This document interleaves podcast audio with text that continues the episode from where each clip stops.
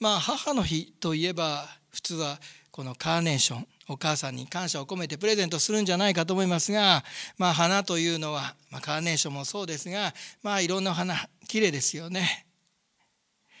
私の歩みの中でも、まあ、そのような綺麗な歩みをしたい。あるいは一花咲かせたいと人は考えるものです。一花咲かせるためにどうしたらいいか。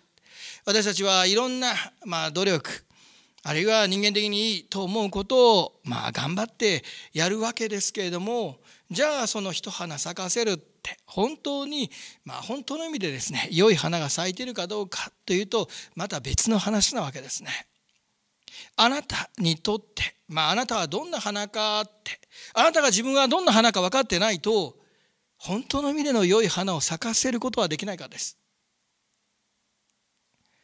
昔流行った流行歌の中で SMAP の流行歌ありましたよね。世界に一つだけの花。ナンバーワンにならなくてもいいもともと特別オンリーワン。この歌詞を聞いてあるタレントさんこんなこと言ったんですよ。ナンバーワンにならなくてもいい。もともと特別オンリーワン。それはナンバーワンの人だけが言えることだナンバーワンじゃない人がそんなこと言えない。いや、もっと言えば、初めから諦めてるんじゃないか。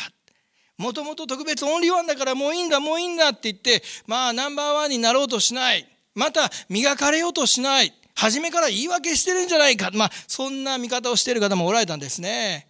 まあ面白い見方だと思いますよ。私たちはじゃあどのように歩んだらいいのか。花を探せる。どんな花を探したらいいのか。その花をしっかりと知らなければどんな花かをしっかりと知らなければ私たちは私がオンリーワンとしての花をしっかりと咲かすこともできないですしまた人の評価ばっかりを気にしていたらこう罠にかかってしまいますからこうナンバーワンになろうとしてですねこう一生懸命やることこれがまあ悪いとは言わないですけどもやり方があるわけですよ。どういうやり方かというとオンリーワンを磨いていくということです。パウロ先生は走るべき工程を走り通してそして表彰台に立てる人はまあこの数人しかいないけれどもその表彰台に立てるほど自分は神様に仕えていったってナンバーワンになるそれはある時には認められてナンバーワンになることがあるかもしれないしかしいつもナンバーワンであろうとしてもできないんですよね。そして人間のナンバーワンになろうとすると人間の目人の目人の考えに一生懸命生きようとすると見誤ってしまうわけです。ですからあなたがどんなオンリーワンであるのかを磨いていくことこそあなたの花をしっかりと咲かせるために必要なんじゃないでしょうか。そしてあなたがオンリーワンどんな花か知ることが重要なんですがしかし人はどんな花か知らないわけです。じゃあどうしたらいいんでしょう？神様があなたの花知っておられるんですね。神様に会ってあなた花を咲かせることができるんです。つまり神様に従って御言葉に歩む中であなたはあなたの花を咲かせることができる。神様に従っていけばいいんです。信じていく。神様がちゃんと種を与え芽を出させ花を咲かせる。そしてそれこそが最高の花。オンリーワンの花。またある時にはナンバーワンの花となることもあるでしょう。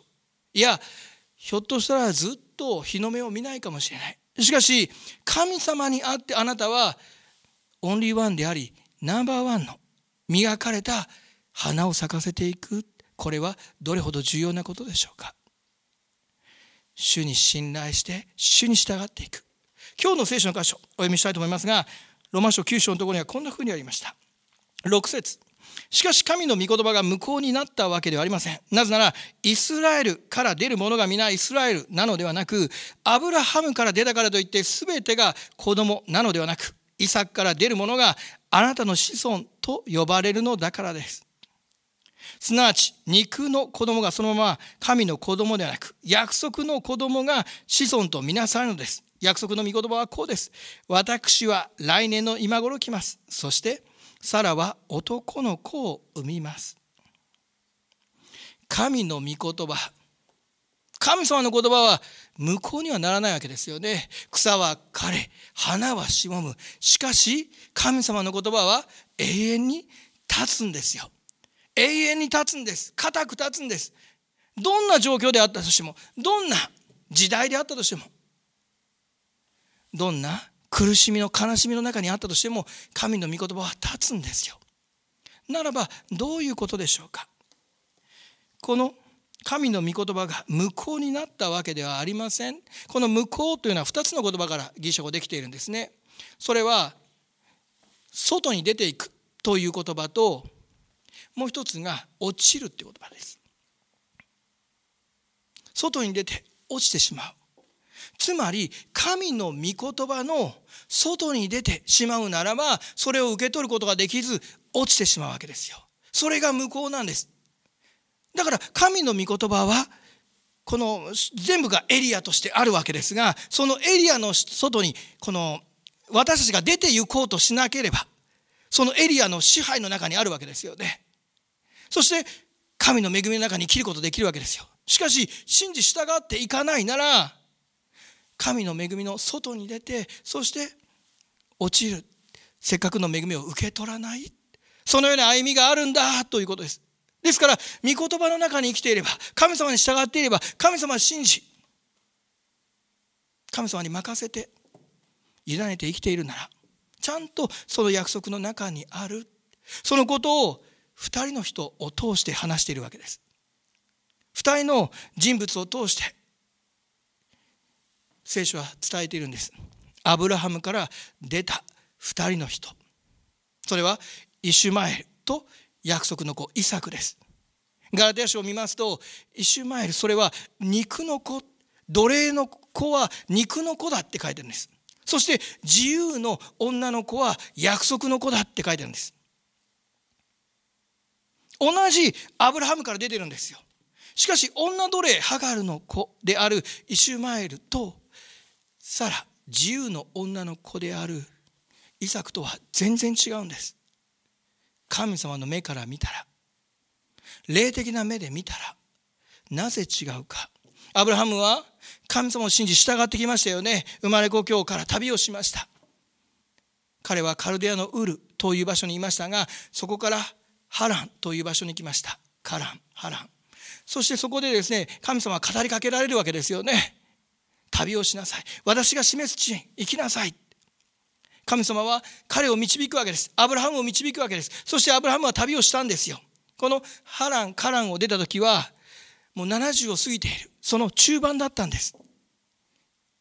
彼は神様を信じて旅をする。約束の地へ導かれてきました。神様はその約束の地でその地を見渡せる場所でアブラハムに言いました。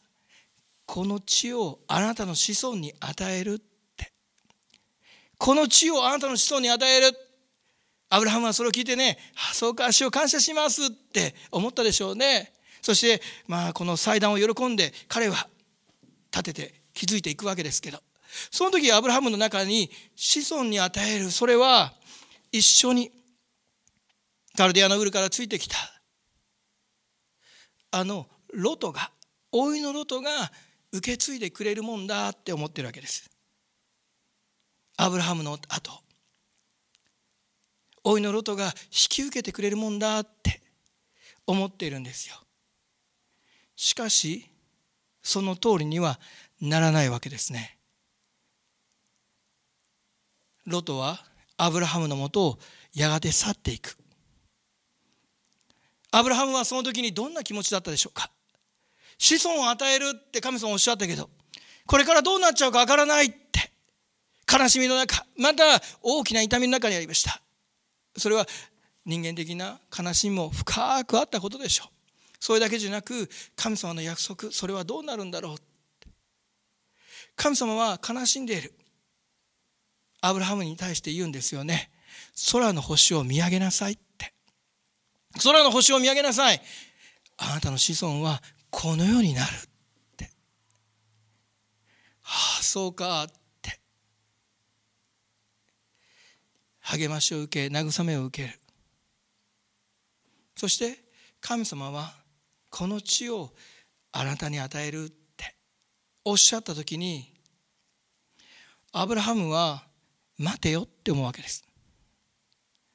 いやこの間まではロトがいたけれども今はロトもいない。そうすると私の奴隷のあのエリエゼルが相続するんですかね。一体私どうなっちゃうんでしょうって。空の星のように増やす子孫を与える。でもちゃんと彼は神様の言葉を信じるわけですよ。信じて義とされるってちゃんと書いてあるんです。神様の方法を通して神様はなされるわけですね。私はちゃんとあなたに子供を与えるからって受け取るんです。でもその受け取り方が問題なんですね。御言葉を信じ歩む。その中でとても大切なことがあります。聖書の中には種まきの例えってありますね。種まきの例え。それは種が道端にまかれる。岩地にまかれる。茨にまかれる。そして余市にまかれる。これはそれぞれ結果が、まあ、初めの3つは、まあ、うまくいかなくてそして余市は、まあ、多くの実を結ぶというお話ですけれども。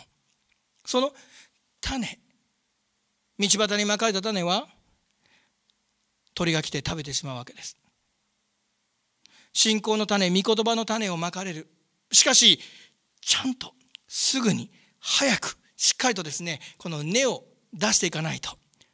しっかりと捕まえていないとサタンは奪っていくということですよ。だから私たちがこの御言葉の種ほっといちゃいけないわけですね。信仰の種、ね、どうでもいいって思ってちゃいけないんです。後回しにしてちゃいけないんです。サタンがヒュッて持ってっちゃう。ですからちゃんとすぐにその御言葉の種しっかりと握っていることが必要です。そして岩地の上に巻かれるって。岩地は硬いですから根付くことができないわけです。一見こう目を出したように見える。で問題がある。苦しみがある。大変さがある。信仰的に何かしよう。信仰的に見言葉に生きよう。ちょっとはするんです。でもそうした問題が起きてくるとすぐにパーッとやめてしまう。なぜ？根ざせないから。岩地で硬いから根ざせないんですよ。根ざせないんです。だから大切なことはしっかりと根ざすということですよ。大変な時問題がある時悲しみがある時あなたが根ざしているかどうかです。その地に。そして茨の種はどうでしょうか？茨の上に巻かれる。茨がわーっと覆うわけです。ですからまあせっかくですね生えてこようとする芽を出そうとするそれを邪魔するわけですね。それはこの世の惑わし。また気遣い。いろんなことを気遣ってしまってまあ神様を第一とするのではなく、まあ、混乱していくわけです。もう何が何だか分かんなくなっちゃうわけですね。何が大事なのか。いや神様だって思ってたんですがいろんなことが起こってねこの茨がわーっと覆ってきてもう訳が分からなくなってですねもう神様2番3番4番だんだん下がってくるわけですよ。そしていつの間にか神様は忘れているって。この世の生き方のままなっているだから余市というのは簡単に言えばそれらではないってことです。それらではない。そうなっていくために私はどうしたらいいか。御言葉の種信仰の種がまかれる。そうしたらすぐにそれを、まあ、受け取って応答するということ。そしてしっかりと根ざす。御言葉を握りしめる。悲しみ苦しみ大変さの中にある。でもその時にもしっかりと握りしめていく。もうねこれからどうなるかわからない。でも聖書にはこうある。暗い悲しみの時代。ねどうなっちゃうかわからない。先が見えない。でも聖書には乗り越えられない。試練はないとある。ああ主は脱出の道を用意していかさるとしっかりと御言葉を握ることですよ。そしていろんなものが覆ってきたとしても問題や悲しみがうわーっとあったとしても神様から目を離さないということ。そのような歩みをしていく中で良い地となっていくことができる。すると何十倍の実を結んでいくことができるわけですよ。多くの実を神様はなさせてくださる。あのからし種ほどの信仰があればって聖書にありますよね。余市であればからし種ほどの信仰であいいんですよ。からし種ほどの信仰があるならば実を結ぶんです花を咲かせるんです大きな木と神様はしてくださるんですだから神様は私たちに種をまいてくださるわけですよ。御言葉の種をまいてくださるんですよ。それをしっかりと受け取っていくっていうことが大切なんです。そしてその受け取り方。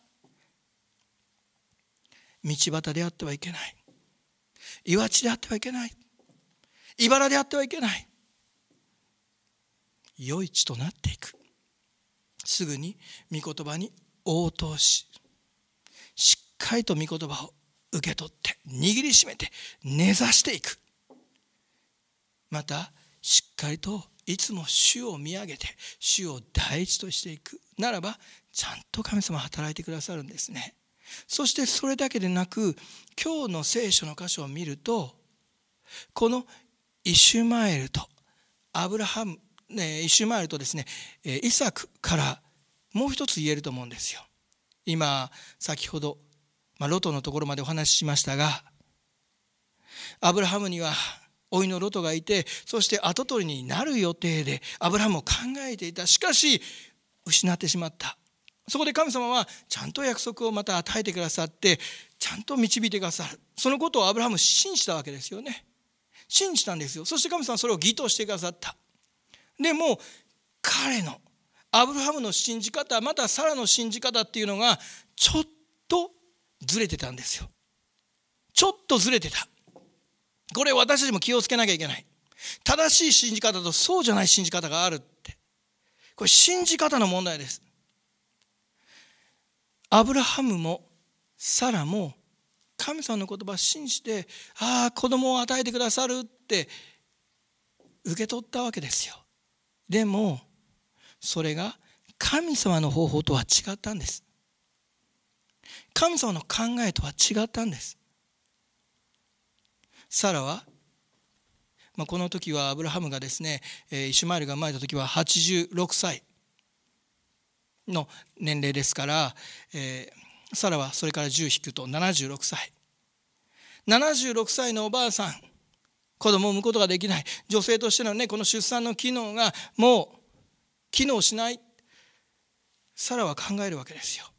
で当時のやり方考え方の中でこの自分に産み落としてくれればその人の子供っていう考え方があったわけですね。ですから女奴隷ハガル彼女とアブラハムが交わりそして妊娠をして出産する時にサラのところに産み落としてもらえばサラの子供そう言えるんじゃないかそう考えられるんじゃないか。ああ、神様きっとそうしたいんだっていうことをですね、まあ勝手に膨らみが上がっていくわけですよ。そして、そのように実行していく。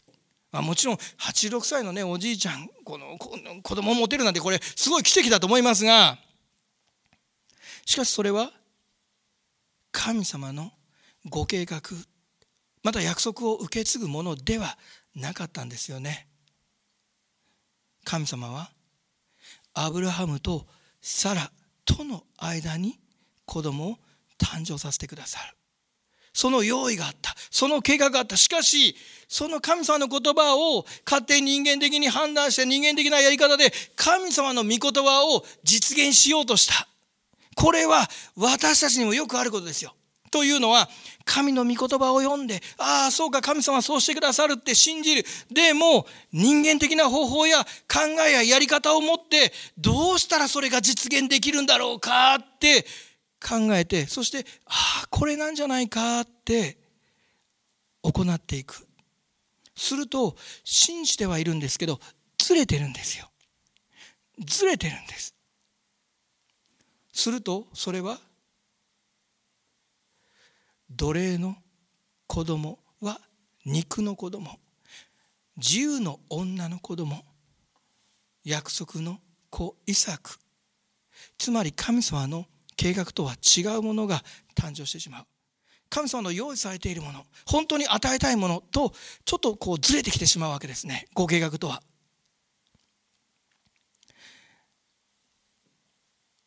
イシュマエルはそこで、まあ、女奴隷ハガルとのこのアブラハムとの関係の中で誕生してきましたが神様はそうじゃないってサラとアブラハムとの間に誕生させてくださる。アブラハムが100歳そしてサラが90歳の時に約束の子イサクは誕生しますよね。神様の奇跡ですよ。神様のご計画です。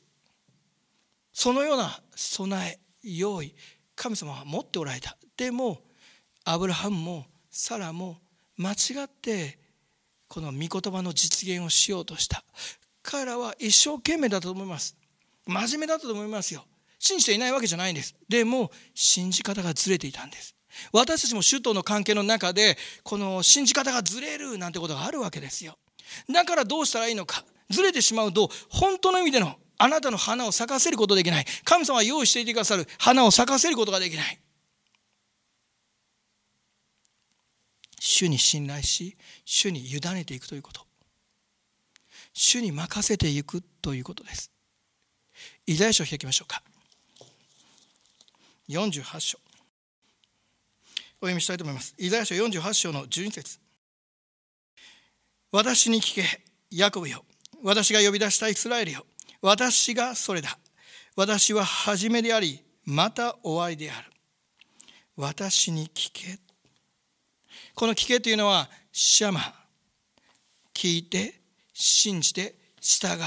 そこまでがワンセットですね。聞いて信じて従う。シャマというのは聞け。ただ聞きなさい。情報を得なさいっていうことだけでないんです。聞いて信じて従う。その信仰の応答含まれている。まあある意味このですから命令ですよね。聞いて信じて従う。ヤコブよ。そして私が呼び出したイスラエルよ。神様は呼び出されるんですよ。呼び出されるんです。この呼び出すって向き合うという意味もあります。神様は向き合ってくださっているんです。あなたのために。そしてあなたに聞きなさいって。信じて従いなさいって。初めであり終わりであるお方その方があなたに向いて語りかけてくださってそして導いておられるわけですよで私たちは「はいしよう」って主は初めでありオメガですって終わりですってそう言うんですけど神様が種を与えてくださったその初め途中で私たちは「ああ分かりましたアーメン」って言いながら人間的な行いによってですねそれを完成させようとするわけですね。神様が初めであり私たちが途中。そしてなんとか神様は終わりとなってくださいっていう祈りを願いを持っているわけですが。初めであり終わりであるお方。じゃあ真ん中は何なのか。信じ従っていく。神様導いてくださる歩みがそこにあるわけですよ。ですからちゃんと神様に従っていくならば聞いて信じて従っていくならちゃんと神様の種神様を与えてくださる。だから花を咲かせ実を結ぶことができるんじゃないですか。アブラハムもサラも初めそれがよくわからないんですよ。ですから間違えてしまう。人間的な方法によって何とかしてねその御言葉の成就を図る、まあ、きっとこういうふうだったらここまでだったら神様は大丈夫じゃないかって。サラはねちょっと無理だと思う。もう76だし。70ねもう過ぎてるから。756ねちょっと難しい。石丸が誕生した時はアブラハムはそう考えた。サラもそう考えたのかもしれない。でも90歳の時に神様はイサクを与えてるわけですよ。人間の思い考え想像をはるかに超えてくださる。私たちの歩みの中でもそうです。神様はあなたの考え思いを超えてくださる。しかし私たちはこれぐらいまでなら神様できる。いや御言葉にあってねこれぐらいなんだろう。神様のですね働こうとすることを妨げてしまったりとどめようとしてしまったりするわけですよ。しかしそれは本当に神様を与えようとしている花ではないんです。残念ながら一周前彼は約束の子ではありませんでした。彼はイサクが誕生するとあざけったり小バカにするわけですね。年が随分離れている、まあ、ですからまあちょっとねこのバカにしたところもあったのかもしれません。それを見たサラはそこにイシュマエルを置いとくことはできないって考えるわけです。アブラハムは心を痛めます。でも神様はイシュマエルを去らせるように言われるわけですよね。なぜ？それは女奴隷の子供肉の子供が約束の子供と一緒に相続はできないからです。一緒にはならないんですよ。神様が与えようとしている花それと肉において頑張って努力して実を結ばせようと花を咲かせようとした花と一緒にはならないんですよ。別物なんです。そして肉の努力において神様のものを相続できない。神様のものを相続できるのはまた受け取ることができるのはそれは信仰による恵みです。ですからアブラハムイサクそしてヤコブへと続いてきますがこれは信仰によって恵みを受け継いでいく家系ですよね。聖書の中に新約聖書にも家系が出てきます。ヨセフの家系そしてマリアの家系。あの家系というのは神様を愛する神様を信じるその家系が書かれてあるわけですね。そこには女性の名前もあります。また違法人の名前もあります。なぜ女性のまた違法人の名前があるんですか？またルツなんていうのはモアブの女です。モアブの女は主の集会に加わってはならないと立法にはあるんですよ。加わっちゃいけないんです。でも祝福されていますよね。王の家系の仲間入りしてるんですよ。なぜですか？イエス様を信じる。この神様の恵みに生きる。その歩みに彼らも生かされているわけですよね。神様を信じ従っていったんですよ。神様の方に目を向けていったんです。そして約束の中に生かしてください。それは人間的な努力ではなく信仰による神様の恵みですよ。私たちの歩みと同じです。私も肉の努力によってあなた救われたんじゃない。約束のことをされたんじゃない。神様の恵みです。憐れみです。イエス様を信じ罪許され救われることができる。その奇跡の中にある。それは人が努力して得るものでもなく神様ご自身の憐れみによって受け取って生かされているものです。その中でまかれる神様の種。信仰の種御言葉の種それを人間的な力努力によって花を咲かすんじゃないですよね。もうすでにあなたは変えられ恵みの中にあるということです。まあイシュマエルが去っていくその時にね本当にアブラハムも心を痛めたと思います。だから彼は願うんですよ。イシュマエルの祝福も。でも彼は人間的な肉の意味では祝福されますが霊的な意味では約束の子供ではないんですよね。違法人なんですよ。アブラハムから出るものがアブラハムの子孫じゃないって。イサクが神様の約束なんだって。霊的なアブラハムとされた私たちこのイシュマエルと同じですよ。本来この神様の約束を受け継ぐものではないんです。でもイエス様が与えてくださって無教会神様の方に向いていくなら祝福してくださるという約束与えてくださっているわけですよね。祝福与えてくださるわけですよ。ですからその中に私は歩んでいく。それは人間的な技じゃありません。人間的にできることじゃありません。聖書の中にイエス様がこの地上で働きをしておられた時ニコデモという人がやってきます。彼はイエス様のもとにやってくるんですが夜、まあ、こっそりとやってくるんですよね。ユダヤの指導者でね彼はね尊敬やまあね人々から人気もあったでしょうね。もうこう注目も高い人でしたよ。ですからいきなりイエス様のところに行くっていうのははばかれるはばかられるまあそんな存在だったのかもしれません。しかしイエス様に興味があったわけですよ。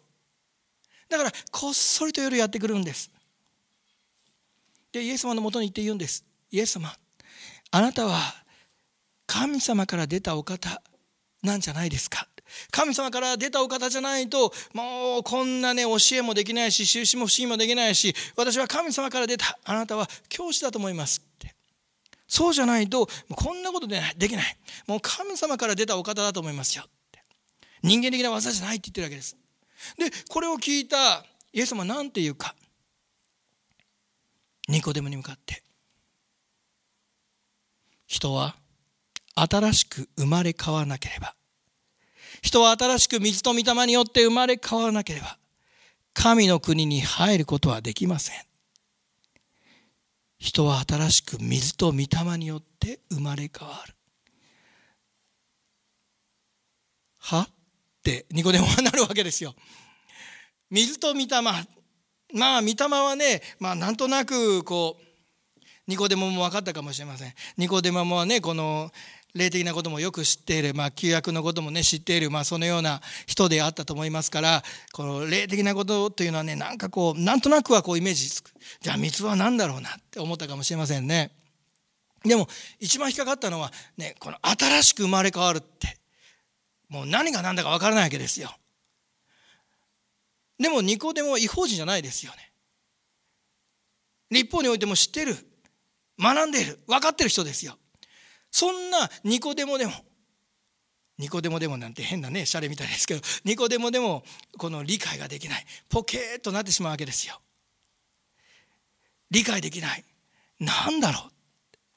人は水と御霊によって新しく生まれ変わらなければ神の国に入ることできない。彼はだから言うんです。理解ができず分からなくて。老年になってどのように生まれ変わる？新しく生まれることができるんでしょう？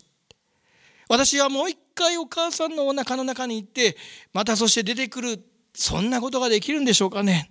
一体どうしたらいいんでしょうって一生懸命自分のね知恵をこう出して人間的な考えでですねイエス様の御言葉に対して応答するんですけどなんかとんちんかんな答えでしかないわけですよね。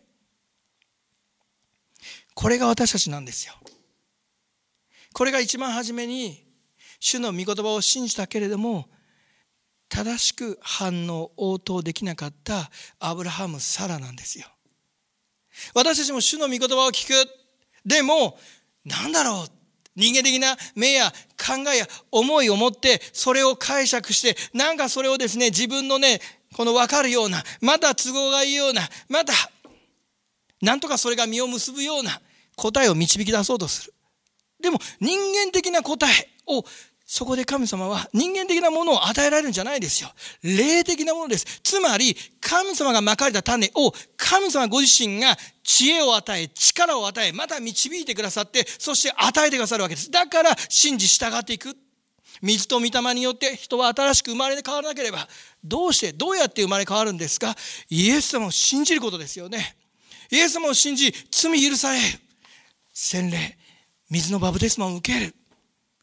水によってそして精霊のバブテスマ精霊を受ける精霊によってイエス様信じる者はまた全ての人のうちに聖様いてくださるわけです。水と御霊によってつまり信仰によってということですよ。イエス様を信じ従うその歩みの中で神様ご自身が取り扱って導きそして完成させてくださる。そのためにイエス様はくださったんだ。イエス様が道であり真理であり命なんだ。それが私だって。イエスはニコデモに言ったんですよ。ヨハネ3章16節。神様がどれほど愛していてくださるのか。独り子を与えるほどに。神様は世を愛されたんだ。そしてそのために私は来た。そのために私は十字架にかかりこれから知る恵みによって約束を相続することができるように。神様はしてくださったんです。あなたの人生の中あなたの花を咲かせる。それはどうやって咲かせるのか。それは人間的な努力力ではなく主を信じ従っていく。御言葉に生きる。イエス様を信じる者をちゃんとね神様導いておられますから。整えてくださいますから。まあいろんなことそこで考えてしまうかもしれない。しかしそれを委ねて従っていくんですよ。それは神様ご自身にまた知恵をいただいて力をいただいて人間的なこの何か答えを見出すのではありません。神様の御言葉を何か切り刻んでねなんかこの人間的な料理を作ろうとするんじゃないんです。神様がおっしゃる言葉をおっしゃる通りにその意味として神様のおっしゃる意味として受け取れるように神様どうぞ教えてください力をください導いてください求める中で神様が導いてくださる。全てをその時に分かるわけではないと思います。アブラハムもそうでした。初めどこ行くか分からないんですよ。旅に出なさいって言われて旅に出て行ったんですよ。私が示す地に行きなさい言ったんですよ。そして一つ一つ明確にされてきましたよね。一つ一つ。この地を与える？ああロトが相続していくのかな？でもロトじゃなかった。えひょっとしてエリエゼルですか？不安や恐れを抱く。でもエリエゼルじゃないんですよ。しもべじゃないんですよ。ちゃんと約束の子イサクを用意しておられた。神様の約束を受け継ぐ系図。その子孫を用意しておられたんです。私たちも恵みによってイエス様を信じ罪許され約束の系図の中に生かされているんじゃないですか。